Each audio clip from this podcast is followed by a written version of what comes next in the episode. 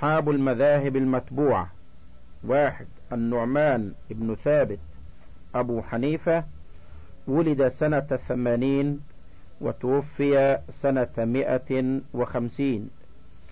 اثنان مالك بن أنس ولد سنة ثلاث وتسعين وتوفي سنة مئة وتسع وسبعين. ثلاثة محمد بن إدريس الشافعي ولد سنة مئة وخمسين ومات سنة مئتين وأربع أربعة أحمد بن حنبل. ولد سنة مئة وأربع وستين وتوفي سنة مئتين وإحدى وأربعين. دال أصحاب كتب الحديث المعتمدة. واحد محمد بن إسماعيل البخاري. ولد سنة مئة وأربع وتسعين وتوفي سنة مئتين وست وخمسين. اثنان مسلم بن الحجاج النيسابوري ولد سنة مئتين وأربع وتوفي سنة مئتين وإحدى وستين. ثلاثة أبو داود السجستاني ولد سنة مئتين واثنتين. وتوفي سنة مئتين وخمس وسبعين. أربعة أبو عيسى الترمذي.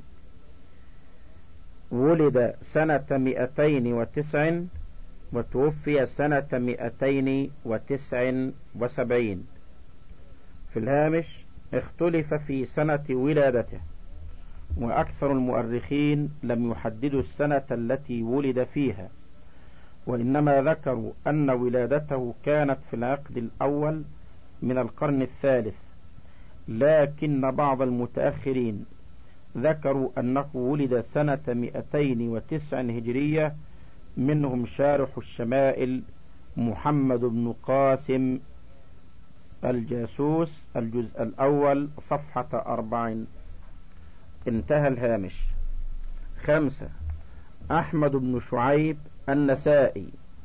ولد سنة مئتين وأربع عشرة وتوفي سنة ثلاثمائة وثلاث. ستة ابن ماجه القزويني. ولد سنة مئتين وسبع وتوفي سنة مئتين وخمس وسبعين. خمسة أشهر المصنفات فيه. ألف كتاب الوفيات لابن زبر محمد بن عبيد الله الربعي محدث دمشق المتوفى سنة ثلاثمائة وتسع وسبعين هجرية وهو مرتب على السنين. باء ذيول على الكتاب السابق منها للكتاني ثم للأكفاني ثم للعراقي وغيرهم. معرفة من اختلط من الثقات. صفحة مئتين وسبع وعشرين. واحد تعريف الاختلاط. ألف لغة. الاختلاط لغة فساد العقل. يقال اختلط فلان أي فسد عقله كما في القاموس.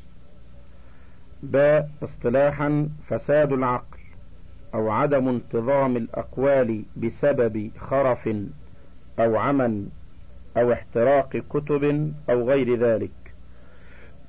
اثنان أنواع المختلطين. ألف من اختلط بسبب الخرف.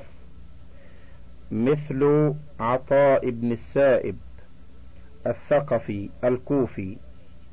باء من اختلط بسبب ذهاب البصر. مثل عبد الرزاق ابن همام الصنعاني. فكان بعد أن عمي يلقن فيتلقن. جيم من اختلط بأسباب أخرى كاحتراق الكتب. مثل عبد الله بن لعيها بن لهيعة المصري. ثلاثة حكم رواية المختلط. ألف يقبل منها ما روي عنه قبل الاختلاط. باء ولا يقبل منها ما روي عنه بعد الاختلاط. وكذا ما شك فيه أنه قبل الاختلاط أو بعده. أربعة أهميته وفائدته. هو فن مهم جدا. وتكمن فائدته في تمييز أحاديث الثقة التي حدث بها بعد الاختلاط لردها وعدم قبولها. خمسة هل أخرج الشيخان في صحيحيهما عن ثقات أصابهم الاختلاط نعم ولكن مما عرف أنهم حدثوا به قبل الاختلاط. ستة أشهر المصنفات فيه. صنف فيه عدد من العلماء كالعلاء والحازمي ومن هذه المصنفات كتاب الاختباط بمن رمي بالاختلاط للحافظ إبراهيم بن محمد سبط بن العجمي المتوفى سنة ثمانمائة وإحدى وأربعين. معرفة طبقات العلماء والرواة صفحة مئتين وثمان وعشرين. واحد تعريف الطبقة. ألف لغة القوم المتشابهون. باء اصطلاحا قوم تقاربوا في السن والإسناد أو في الإسناد فقط. في الهامش انظر تدريب الراوي. الجزء الثاني صفحة ثلاثمائة وإحدى وثمانين. انتهى الهامش. ومعنى التقارب في الإسناد أن يكون شيوخ هذا هم شيوخ الآخر. أو يقارب شيوخه. اثنان من فوائد معرفته. ألف. ومن فوائد معرفته الأمن من تداخل المتشابهين في اسم أو كنية ونحو ذلك. لأنه قد يتفق اسمان في اللفظ فيظن أن أحدهما هو الآخر. فيتميز ذلك بمعرفة طبقاتهما. باء الوقوف على حقيقة المراد من العنعنة. ثلاثة قد يكون الراويان من طبقة باعتبار ومن طبقتين باعتبار آخر.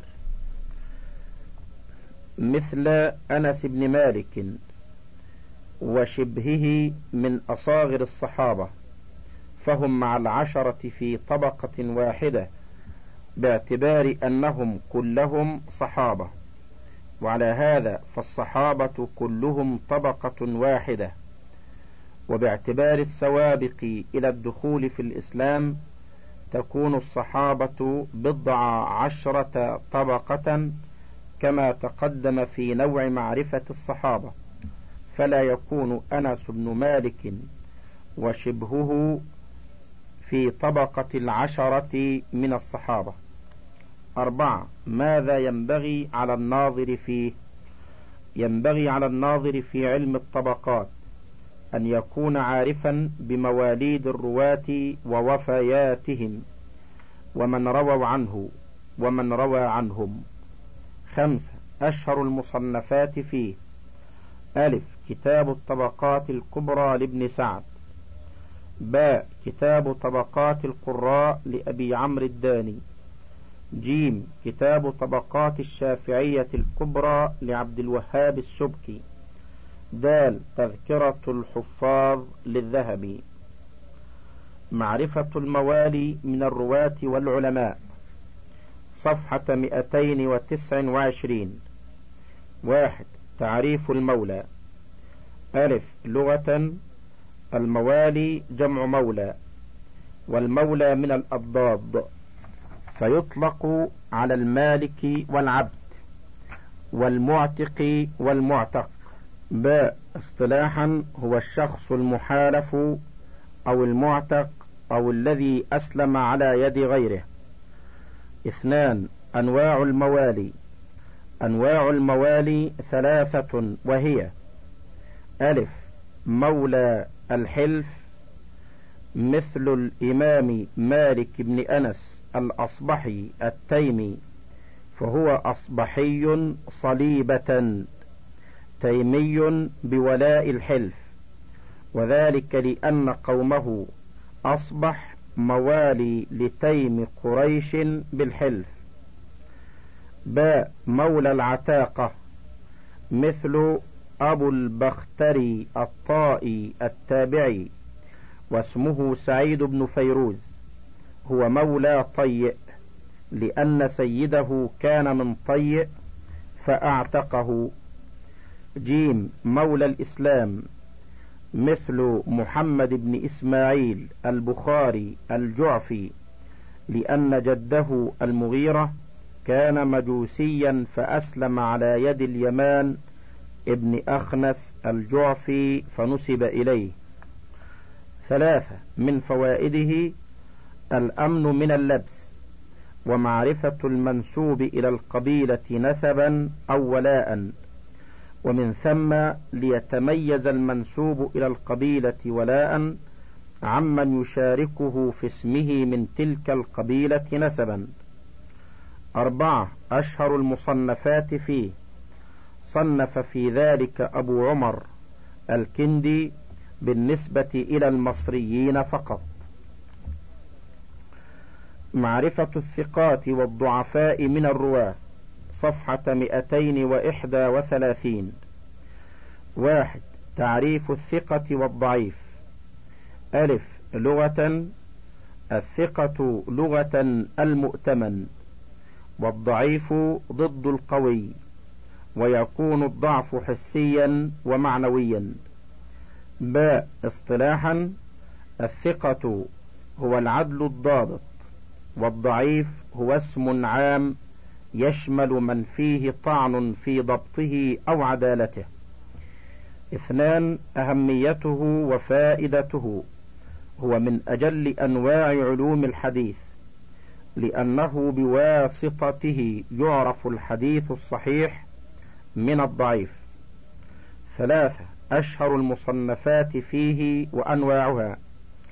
ألف مصنفات مفردة في الثقات مثل كتاب الثقات لابن حبان وكتاب الثقات للعجلي باء مصنفات مفردة في الضعفاء كثيرة جدا كالضعفاء للبخاري والنسائي والعقيلي والدار قطني ومنها كتاب الكامل في الضعفاء لابن عدي وكتاب المغني في الضعفاء للذهبي. جيم مصنفات مشتركة بين الثقات والضعفاء وهي كثيرة أيضا. منها كتاب تاريخ البخاري الكبير ومنها كتاب الجرح والتعديل لابن أبي حاتم وهي كتب عامة للرواة ومنها كتب خاصة ببعض كتب الحديث مثل كتاب الكمال في أسماء الرجال لعبد الغني المقدسي وتهذيباته المتعددة التي للمزي والذهبي وابن حجر والخزرجي. معرفة أوطان الرواة وبلدانهم صفحة مئتين واثنتين وثلاثين. واحد المراد بهذا البحث الأوطان جمع وطن وهو الإقليم أو الناحية التي يولد الإنسان أو يقيم فيها والبلدان جمع بلد وهي المدينة أو القرية التي يولد الإنسان أو يقيم فيها. والمراد بهذا البحث هو معرفة أقاليم الرواة ومدنهم التي ولدوا فيها أو أقاموا فيها. اثنان من فوائده ومن فوائده التمييز بين الاسمين المتفقين في اللفظ إذا كانا من بلدين مختلفين وهو مما يحتاج إليه حفاظ الحديث في تصرفاتهم ومصنفاتهم. ثلاثة إلى أي شيء ينتسب كل من العرب والعجم ألف. لقد كانت العرب قديما تنتسب إلى قبائلها لأن غالبيتهم كانوا بدوا رحلا وكان ارتباطهم بالقبيلة أوثق من ارتباطهم بالأرض. فلما جاء الإسلام وغلب عليهم سكن البلدان والقرى انتسبوا إلى بلدانهم وقراهم. باء. أما العجم فإنهم ينتسبون إلى مدنهم وقراهم من القديم. أربعة كيف ينتسب من انتقل عن بلده؟ ألف إذا أراد الجمع بينهما في الانتساب فليبدأ بالبلد الأول ثم بالثاني المنتقل إليه ويحسن أن يدخل على الثاني حرف ثم. فيقول من ولد في حلب وانتقل إلى المدينة المنورة فلان الحلبي ثم المدني. وعلى هذا عمل أكثر الناس. باء وإذا لم يرد الجمع بينهما له أن ينتسب إلى أيهما شاء وهذا قليل. خمسة كيف ينتسب من كان من قرية تابعة لبلدة؟ ألف. له أن ينتسب إلى تلك القرية. باء وله أن ينتسب إلى البلدة التابعة لها تلك القرية. جيم وله أن ينتسب إلى تلك الناحية التي منها تلك البلدة أيضا. ومثال ذلك إذا كان شخص من الباب وهي تابعة لمدينة حلب وحلب من الشام. فله أن يقول في انتسابه فلان البابي أو فلان الحلبي أو فلان الشامي. ستة كم المدة التي إن أقامها الشخص في بلد نسب إليها؟ أربع سنين. وهو قول عبد الله بن المبارك. سبعة أشهر المصنفات فيه. ألف يمكن أن نعتبر كتاب الأنساب للسمعاني الذي تقدم من مصنفات هذا النوع لأنه يذكر الانتساب إلى الأوطان وغيرها. باء ومن مظان ذكر أوطان الرواة وبلدانهم كتاب الطبقات الكبرى لابن سعد. هذا آخر ما يسره الله في هذا الكتاب. وصلى الله على سيدنا ونبينا محمد وعلى آله وصحبه والحمد لله رب العالمين. إلى هنا ينتهي كتاب تيسير مصطلح الحديث للدكتور محمود الطحان.